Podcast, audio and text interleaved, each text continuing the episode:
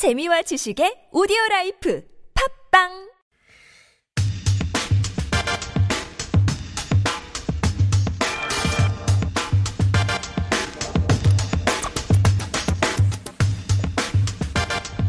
검찰 과거사위원회가 장자연 사건을 재수한, 재조사한다는 방안을 검토하고 있습니다. 그리고 14년 전이죠. 단역 배우 자매 사망 사건. 이 사건은 경찰이 다시 들여다 본다고 합니다. 이 두 사건 잠깐 짚어보겠습니다. 최민희 전 더불어민주당 의원 나오셨습니다. 안녕하십니까? 안녕하세요. 네. 아, 이 사건들은 사실은 그 소위 이제 미투가 국내에서 시작되는 분위기 속에 가장 먼저 거론됐던 사건이기도 합니다. 예. 네. 그리고 이 사건 둘 다 청와대 국민청원 결과 한 달 내에 20만 이상이 재조사 청원을 한 음. 사안이기도 합니다. 자, 이 사건 잠깐 짚어보시죠. 왜 중요한지. 예, 우선 이게 우리 사회에 지금 미투 열풍이 일고 있는데 예. 이게 가장 핵심적인 미투의 전형적인 표본. 표본이다. 네, 두 그래서 이. 두 사건이 어떻게 해결되느냐를 보면 어, 우리 사회 미투가 앞으로 어떻게 나갈지 알 음. 수 있다. 그 자매 어, 단역 배우 사건이잖아요. 예, 이 단역 이건 잘 모르시는 분들이 좀 마- 많이 있습니다. 좀 이것 좀 네, 사건. 요약해서 설명드릴게요. 네. 2004년에 단역 배우 A 씨가 보조 반- 반장에게 성추행 성폭행을 당합니다. 예. 보조 반장이라는 건 단역 반장을 말씀하시는 그렇죠. 거죠. 이 네. 보조 반장이 단역 배우의 직업적 생사 여탈권을 아. 있는 사람입니다. 그런데 이게 7월 부터 9월까지 그런 일이 벌어졌는데 중요한 건요. 그렇게 성폭행을 해놓고 떠버린 겁니다. 주변에. 아, 그러니까 반장이 네, 그러니까 다른 현장 반장, 부장, 캐스팅 담당자가 어, 이 단역 배우 A 씨를 인근 모텔, 차량 등에서 성추행과 성폭행을 반복합니다. 다른 동료들이요. 네. 처음에 성폭행한 반장이 내가 쟤하고 네. 이거 했어 이렇게 떠버리니까 다른 사람들이 따라하기 시작한 겁니다. 오, 진짜 끔찍한 일이죠. 끔찍한 그래서 사건이네요. 성폭행을 한 사람이 4명, 성추행을 한 사람이 8명입니다. 그런데 그러면 이런 의문이 생기잖아요. 왜 그럼 단역 배우 A 씨는 네. 당하고 가만히 있었을까? 네. 지속적인 협박이 있었다고 합니다. 어떤 협박이 이 있을까요? 사실을 공개해서 너 사회생활 못하게 하겠다. 어, 그리고 동생과 어머니를 살해하겠다. 살해요? 예, 네 동생을 팔아넘기겠다. 이게 그 본인이 유서에 남긴 내용입니까? 요거는 어머니가 예. 나중에 고소 고발하면서 다 밝힌 내용입니다. 아, 어머니도 들었다는 거죠, 이런 내용을. 네. 이게 들을 수밖에 없었습니다. 그래서 이제 언니가 일단 당한 예, 언니가 당한 거고요. 그래서 이 언니가 정신병 증상을 보이기 네. 시작했습니다. 그러니 그러다가 정신과 치료를 받았는데 의사에게 이 사실을 고백한 겁니다. 다. 의사에게도. 예. 그래서 엄마가 이 12명을 고발했습니다. 네. 가해자를. 어, 그런데 이게 이제 문제가 되는 게 가해자들이 당연히 합의 선교라고 주장을 했겠죠. 예, 예. 그리고 경찰에서 수사를 받는 중에 2차 가해가 발생합니다. 예. 예를 들면 가해자들이 다 칸막이 뒤에 앉아 있는 상태에서 조사를 받게 되고 예. 가해자들이 조사를 한 내용을 가지고 또 가족을 협박합니다. 그래서 조사를 받는 과정에 가해자들이 뒤에 앉아 있었다고요? 네 칸막이 뒤에 그래서 조사 내용을 다 들어요. 어. 그리고 심지어 조사하는 수사 내용이 뭐냐면 당시 상황을 자세히 묘사해라. 어. 그 남성의 은밀한 부위를 센치까지 자재고 색깔까지 써라. 이런 조사를 말도 했다고 안 되는. 조사가 이루어졌네요. 진짜. 네. 그러면서 수사 중에 가해자 A 씨가 가족들을 죽여버리겠다. 고소를 취하하라. 이렇게 가족들과 수사 A 씨 도중에? 네 협박했다고 경찰은 합니다. 왜 그런 조건 하에서 수사를 한 거죠? 그래서 이 살아남은 어머니 한 명이 어머니가 경찰이 우리 딸을 죽였다 지금 이렇게 호소하고 있습니다. 어머님은 그렇게 느끼는 게 너무 당연하네요. 네, 뿐만 아니라 A 씨가 항의하는 모친을 폭행까지 했다고 합니다. 가해자가. 현장에서. 네, 그래서 이걸 고소했는데 검찰이 이 가해자 A 씨를 불기소 처분했습니다. 그래서 이런 말도 안 되는. 네. 상상하기 힘든 사건이네요, 정말로. 네, 그리고 그래서 2009년 8월 28일 오후 8시 18분 18층 빌딩에서 네. 언니가 자살하면서 남긴 유서가 나는 그들의 놀이개였다. 그들은 나를 건드렸다. 더 이상 살 이유가 없다. 경찰, 그러니까 공권력에 가서 도움을 요청했는데 공권력이 도와주긴커녕 다시 가해 현장으로 몰아넣은 거 아닙니까? 그러니까 전형적인 2차 가해가 수사 과정에서 오. 벌어졌고요. 심지어 어, 수사하는 형사가 들어와서 이 A 씨 당한 A 씨한테 어, 열몇 명하고 그 관계한 그 아, 아줌마야 아가씨야 당신이야 이렇게 비아냥거리기도 했다고 합니다. 그럼 동생은 어떻게 됐습니까? 동생은 언니가 죽고 나서 6일 후에 네. 죄책감을 못 이긴 동생이 자살했습니다. 동생이 언니를 도와주지도 못하고 지켜주지도 못하고 네. 이런 상황을 해결하는데도 아무런 도움이 안 됐다 해서 음. 자살을 또 해요. 뿐만 아니라 이 언니가 단역 배우 아르바이트를 하도록 주선한 게 동생이었기 때문에 아, 죄책감에 시달리다 자살했고요. 얼마 안 있다가 아버지가 충격으로 돌아가셨습니다. 충격적인 사건이네요, 정말로. 이게 근데 20년, 30년 전이 아니라 2004년에 벌어졌고 네. 2009년에 생긴 사건이죠. 자살한 사건입니다. 결과적으로는 아무도 처벌받지 않았습니까? 역시 여기도 아무도 처벌받지 않았습니다. 이거를 지금 그 청와대 청원이 이루어졌고 네. 경찰에서 다시 재조사한다는 건가요? 제가 그 지점에서 약간 분노가 있습니다. 이 사건은 그 장자연 씨 사건의 경우도 경찰이 예. 그 이해할 수 없는 수사 번복 예, 발표를 예. 하지만 이 단역 배우 자매 사건은 사실상 어머니의 말대로 2차 피해 때문에 2차 가해 때문에 자살 했다고 보이거든요. 그런데 경찰청장이 나서서 사회적으로 단역 배우 자살 사건에 대한 관심이 높아지니까 먼저 수사하겠다고 발표를 합니다. 예. 그런데 재조사를 지시는 했지만 예. 제대로 수사하긴 어렵다. 이렇게 또 덧붙였습니다. 그 이유는 뭐라고 얘기했습니까? 우선 공소시효가 다 지났 기 때문이다. 이런 겁니다. 그래서 지금 요 장자연 사건하고 단역 배우 자살 사건 요건의 경우 법적으로 자꾸 접근해서 어, 그 해봐야 소용없다. 이런 분위기를 만드는 것도 저는 3차 가해라고 생각합니다. 무슨 말씀 잘 알겠습니다. 지금 뭐, 뭐 20년 전 사건도 나오는데요. 그게 뭐 법적으로 처벌할 수 있어서 나오는 게 아니잖아요. 예. 네. 그리고 요, 그 단역 배우 사건이나 장자연 사건 같은 경우는 저는 국회가 이제 나설 때가 됐다고 생각하고요. 두 사건의 공통점을 어, 어떻게 정리하십니까? 우선 이건 미투의 전형입니다. 첫째 권력 관계가 있고요. 네. 그 다음에 두 번째는 직업적 가치의 훼손이 전제되어 있습니다. 네. 그리고 끔찍한 성 폭력이 있었다는 것. 네. 그래서 이게 전형적인 미투 사건이기 때문에 지속적이고 반복적으로. 네. 네. 그리고 그걸 또 어, 권력이나 혹은 그걸 밝힐 의무가 있는 공권력이 오히려 그 진실을 은폐하거나 은폐했죠. 가해 또 다른 가해를 한 사건.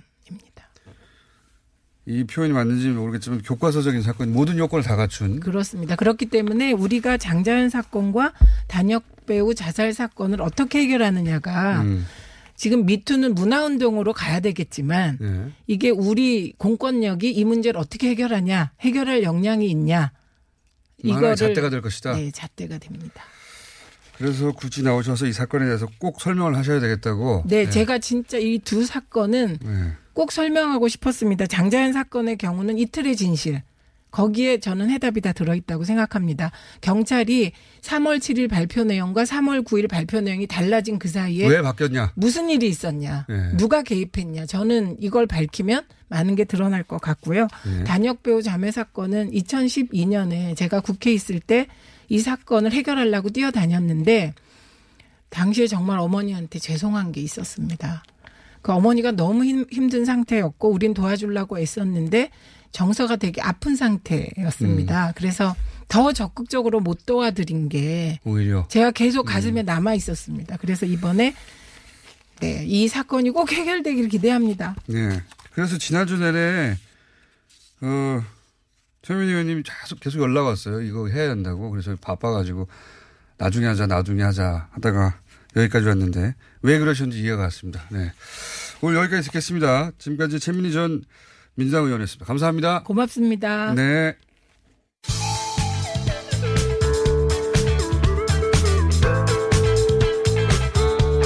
상식이 통하는 세상을 만들고 싶은 시사 요정 김어준입니다.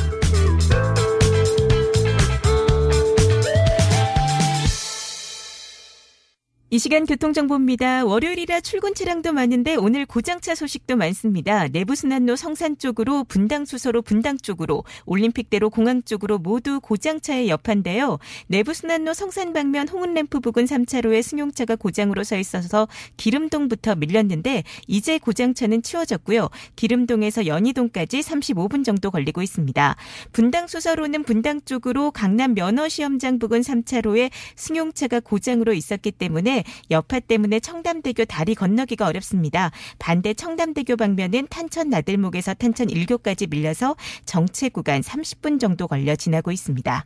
교통정보였습니다. 스쿨존을 지날 때 당신의 운전은 어떤 모습인가요? 얘들아 학교 늦었어 뛰자 같이 가 너희들끼리만 가지 말고 아이들 등교하는구나 속도 줄이고 비상등 켜고 조심조심 운전해야지. 스컬전은 시속 30킬로. 깜빡깜빡 비상등도 켜주세요. 아이들의 안전이 최우선인 곳. 스쿨존의 주인은 바로 아이들입니다. 어린이를 지키는 안전운전. 어린이를 위한 모바일 키즈 안전운전 캠페인은 메르세데스 벤츠 사회공헌위원회와 아이들과 미래재단이 함께합니다. 미세먼지 아웃! 요즘 미세먼지 걱정이 많으시죠? 미세먼지는 호흡기 질환, 우울증 등 다양한 질환을 유발할 수 있어 적극적인 대처가 필요합니다.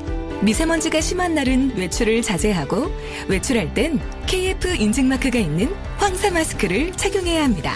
특히 아이들은 미세먼지에 취약해 마스크 착용에 더욱 신경 써야 합니다. 손 씻기와 물을 자주 마시는 습관도 잊지 마세요.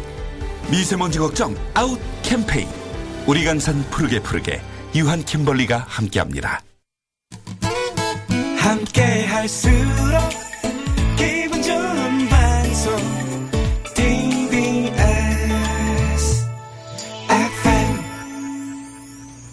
불러보자 배칠수 대리운전 1670-1670 협찬 서울 토피스 제공 8시 42분 교통정보입니다.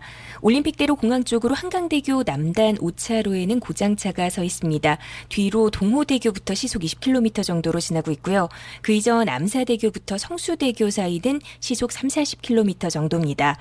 강변북로 일산 방면 강동대교에서 영동대교까지 또 동호대교에서 한강대교까지 밀리고 반대 구리 쪽으로는 행주대교에서 양화대교 사이 조금 더 와서 마포대교부터 동작대교까지 정체입니다. 불러보자 배칠수 대리운전 1670의 1670 협찬이었습니다.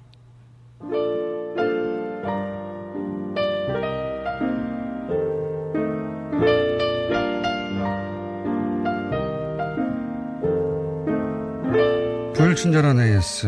예.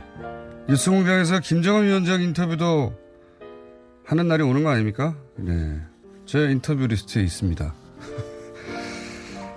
한번 해보고 싶어요. 예. 어, 핵 문제, 예, 전문가의 설명.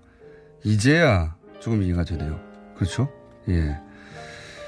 이게 상당히 복잡한 문제입니다. 예, 그런데 제대로 설명해 주지 않고 용어만 계속 나와서 저희가 그런 용어들이 어떤 의미고 어떤 역사가 있는지 설명을 드렸고 앞으로 더 자주 그런 기회를 갖겠습니다. 어, 현재 역사책에 나올 순간 속에 우리가 살고 있는 거거든요. 예. 무슨 일이 일어난지 이해해야죠. 그 외에 TBS 앱 잘 안 들린다는 문자가 엄청 많이 왔어요. 예. 최근에 접속자가 계속 늘어서 이렇게 됐습니다. 줄 서서 들어오세요. 저희 그 TBS 서버는 어, 저희 사장님한테 연락 주시고요. 예. 왜 이렇게 어, 소리가 끊기냐 뭐 이런 얘기 계속 많습니다. 그래서 저희도 알아봤더니 예, 접속자가 계속 계속 늘어서 최근에 더 늘었어요. 그래서 그렇다.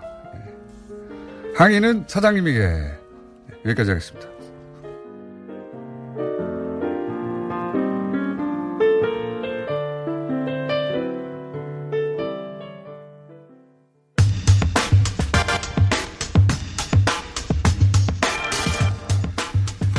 (20대) 한국인 남성이 일본 오사카에서 흉계 찔리는 사건이 있었죠. 예. 어, 이것이 과연 혐한 범죄인가 아닌가를 두고 국내 언론은 보도가 됐는데 일본에서는 이 사건 어떻게 다루고 있는지 이 혐한 사건이 맞는지 예 짚어보겠습니다. 일본 현지의 유재순 JP 뉴스 대표 전화 연결돼 있습니다. 안녕하십니까? 네, 안녕하세요. 유재순입니다. 네. 우리나라에서는 꽤 크게 주말에 보도가 됐습니다. 일본인이 어, 한국인인 줄 알고 어떤 뭐 발음이라든가 태도를 보고 갑자기 짜증나서 찔렀다 뭐 이런 식의 보도인데 일본에서는 이 사건이 어떻게 다뤄지고 있습니까? 네, 그다지 일본 언론들의 주목을 받지 못하고 있는데요. 테레비 아사히와 니혼 텔레비전에서 비교적 비중 있게 보도를 했습니다. 그 외 언론들은 대부분 사회에 불만이 있는 무직자의 음. 일탈로 보고 있는 분위기입니다. 혹시 상대가 어 제일 한국인이라는 점도 보도가 됩니까? 아니면 그냥 어 사회 불만 있는 사람이 누군가를 찔렀다 한국인이라는 특정하지 않고 그렇게 보도가 됩니까? 네, 사실 대일동포나 한인사에서는 이 사건의 피해자가 한국인이라는 사실을 아. 전혀 모르고 있는 상황이고요. 음. 왜냐하면 일본 언론에서 보도를 할 때 피해자의 신분을 29살 회사원이라고만 밝히고 국적은 밝히지 않았습니다. 어. 그렇기 때문에 관심조차 끌지 못하고 있는 상황이고요. 따라서 당연히 혐한이라는 것도 생각하지 못하고 있는 상황입니다. 음. 하지만 반대로 어, 이게 반대였으면 어떻게 됐을까요? 한국인이 일본인을 흉기로 찔렀다면, 만약이죠. 음. 일본 언론들은 대대적으로 일면 톱으로 보도했을 것이고요. 음. 아마도 이 오사카 사건은 일본인의 속내를 그대로 여실히 드러내주는 음. 사건이 아닌가 싶습니다. 그렇군요. 이게 찔린 게 제일 한국인이라는 사실이 알려지는 것을 일본이 원치 않는 거군요. 가해자가 일본인이라는 그렇죠. 것을. 그렇죠. 의도적으로 음. 빼놓고 그 빼고서 보도를 하고 있는 거죠. 그러면 뉴스가 커질 이유가 없겠군요. 일본 사회에서. 그러니까 스물아홉 누군가가 스물아홉 살 해선을 사회 분만을 가지고 찔렀다. 그러면 뭐 단신 처리되고 끝날 정도의 뉴스 이 정도 취급되고 있는 거라서 제일동포들은 이 사건이 있었는지도 잘 모르는 상황이다. 그렇군요. 네, 그렇습니다. 그래서 제가 그 기사에 나오는 댓글을 전부 확인을 해봤는데요. 네. 어느 댓글 한 줄조차도 한국인이라는 그 음. 국적이 나온 게 없습니다. 그렇군요. 거꾸로 이 사건을 이렇게 다루는 일본 언론의 태도를 볼 때, 아, 이것이 그 혐한 논란이 뭐랄까, 일본 사회에서 어, 크게 보도되고 있지 않지만 실제로 그런 분위기가 있을 수도 있겠다. 그래서 그거가 있다는 거를 알리기, 알려지기를 일본이 원하지 않을 수도 있겠다. 이런 생각이 드네요. 오사카 오사카에서 그 초밥집 그것이 속내, 예. 속내죠 일본인들의. 음 그렇군요. 그 오사카에서 왜 얼마 전입니까? 1년인가 2년 전에 그 초밥집에 고추냉이 가득 넣어서. 네, 작년이죠. 네네. 네. 그 오사카에서 이런 사건이 계속 일어나는 이유가 또 특별히 있습니까? 어, 사실은 일본에서 우익 집단이 가장 많은 곳이 오사카이기도 하고요. 음. 그리고 제일 동포가 가장 많이 사는 곳도 오사카입니다. 아하. 그리고 코리안 타운이 제일 먼저 생긴 것도 오사카에 음. 있는 쯔르아시라는 그 지역이고요. 그렇기 때문에 제일 동포 학교도 많고 그리고 어 상인들도 그 제법 많습니다. 그렇기 음. 때문에 무슨 일이 있다 하면 우익들은 어 제일 동포 학교나 코리안 타운에 몰려가서 일본 정부로부터 보조금을 받지 말라. 일본을 떠나라. 그리고 음. 심지어는 조선인들은 나쁜 사람이건 좋은 사람이건 모두 죽여야 된다라는 극단적인 발언도 많이 하고 음, 있습니다. 오사카가 그런 특수한 조건이고 그리고 우리 그 국내에서는 잘 어, 모르는데 실제 혐한 관련 서적이 일본에 사실 많고 그리고 베스트셀러가 되기도 했죠. 그것이요, 어, 한 10여 년 전부터 생기기 시작했는데요. 예. 예를 들면 혐한 비즈니스라는 새로운 장르가 탄생했을 만큼 혐한 음. 비즈니스가 어, 극성을 부렸습니다. 이 혐한 비즈니스는 아직도 성행하고 있는데요. 예. 그래서 남북 간을 무차별로 비난하거나 음. 공격하는 책 또는 잡지들이 아직도 잘 팔리고 있는 상태입니다. 음. 그나마 지난 2014년 인종차별 철폐를 위한 법적 제재를 마련하라는 유엔의 경고를 받고 현재는 많이 수그러든 상태입니다. 음, 일본 이런 혐한 비즈니스나 일본의 이제 이런 분위기가 일본 우익에 의해서 적극적으로 조장되었는지까지는 모르겠지만 최소한 방치되었다 이런 분석을 본 적이 있거든요. 일... 조장도 있는 것도 사실이고요. 방치된 것도 사실입니다. 음, 양쪽 조장. 답니다. 그렇습니까? 네. 일본 우익이 이 그 혐한 분위기를 뭐 뒤에서 조장하거나 최소한 방치하는 이유는 뭘까요? 어, 가령 예를 들면요. 그, 네. 어, 상징적으로 예를 들면 아베 총리를 들 수가 있는데요. 네. 아베 총리가 지금까지 굳건하게 제2기 그 총리직을 수임, 그 수행할 수 있었던 게 사실은 혐한 분위기입니다. 음. 어, 한국뿐만 아니라 북한을 때리는 걸로 정, 그, 그렇죠. 정치, 정권을 유지해 왔는데요. 음. 그렇기 때문에 현재 아베 총리가 그 모리토모 학원 스캔들이죠. 네네. 그것뿐만 아니라 북한이 그 남북한 정상회담이죠. 그리고 네. 북미 정상회담 그리고 지난주에는 그 북경을 갔지 않습니까? 네. 그렇기 때문에 혐한 시위자뿐만 아니라 아베 정권까지도 지금 흔들거리고 있는 상태입니다. 음. 그 아베가 그 대북 관계의 긴장을 이용해서 계속 네. 인기를 유지하고 집권해 왔다는 건 사실인데 그 못지않게 남한에 대한 혐한 분위기도 만들어내려고 우익들이 노력해 왔다 이렇게 해석하시는 거군요. 분석하시는 거죠. 일본에 사시면서 우익들이 조장을 했고 정치권들이 음. 방치를 했지요. 음. 그러니까 일본에 사시면서 언론을 하시면서 그게 명백히 눈에 보인다 이런 흐름이 그런 말씀이시죠? 체감 온도가 굉장히 강합니다. 사실은. 음, 그렇군요. 몸으로 몸소 느낄 때가 많고요. 음. 그리고 서점에 가더라도 그 수백여 권의 혐한 서적이 그 맨 입구에 잘 보이는 곳엔 그 배치돼 있을 만큼 혐한 서적이 아주 그 잘 팔리고 있고요. 음. 그리고 그거를 아주 공공연하게 홍보를 하고 있습니다. 음. 그리고 어 정치권조차도 방치를 한 방치를 한 채로 아무런 제재를 가하지 않고 있었거든요. 음. 그렇지만 유엔에서 이거는 엄격한 인종 차별이고 그리고 어 철폐를 해야 되기 때문에 법적으로 제재를 할 수 있는 법적 법률을 만들어라 그래서 지금은 많이 소강 상태에 접어든 음. 상태입니다. 그 말씀하시니까 그 생각이 다시 나는데 그 일본의 극우단체인 제특회, 제특회도 일본의 그 정치가 뒤에서 어, 네. 배우일 수 있다 이런 해석을 제가 여러 차례 여러 전문가로부터 접했는데 같은 맥락이라고 보시는 거죠?